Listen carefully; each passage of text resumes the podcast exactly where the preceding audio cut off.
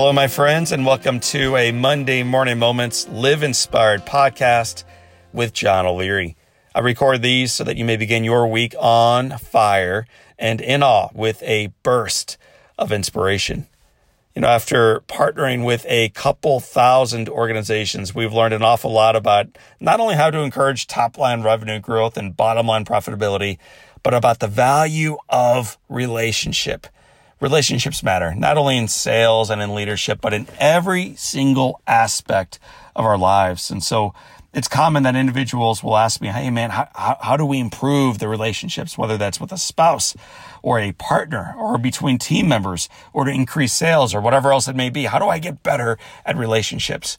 It's a complicated answer, but let me give you the shortest sentence that I think will free you, my friends, to have far more effective and life giving relationships in your journey going forward. I borrow this from Og Mandino. Og Mandino wrote a book called The World's Greatest Salesman. It's a great book. It's, it's a little dated with years, but still full of tons of practical wisdom. And one of my favorite lines from this book, it's worth remembering. It might be worth slowing down the tape right now so you can take notes at home. But Og Mandino says this How do I greet every person I meet?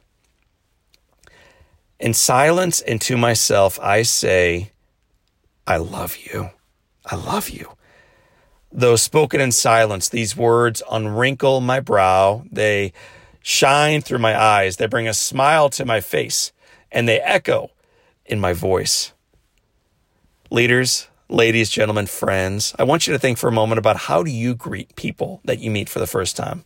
Whether that's a, a spouse in the morning, a child after a long day, a barista before you're highly caffeinated, someone that you're walking past at, in the airport, someone in life. How do you greet every person you meet? Not only the ones that you're trying to impress or inspire or lead, but everybody. How do you greet them all? Because it's going to influence not only their lives, but also yours. Mandino reminds us this of the power of love, of the power of love as we face this wildly divisive time in our society, as we face the headwinds of a pandemic and a global recession.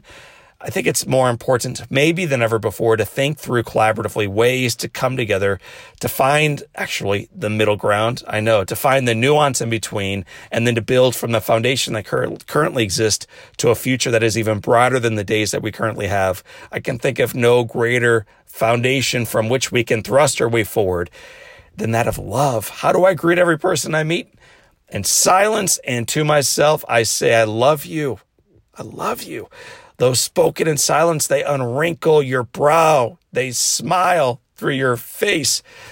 They sparkle in your eyes and they echo in your voice. My friends, that is a worthwhile sentence to use. I love you. I love you. And for those of you who have heard me speak at a live event, you've heard me. You've been challenged by, by me. You've been invited and, and encouraged to turn to your neighbor and say, I love you. And there's nothing you can do about it. So today, as you step into your Monday, uh, you're going to hear this from me, but I hope others hear it from you.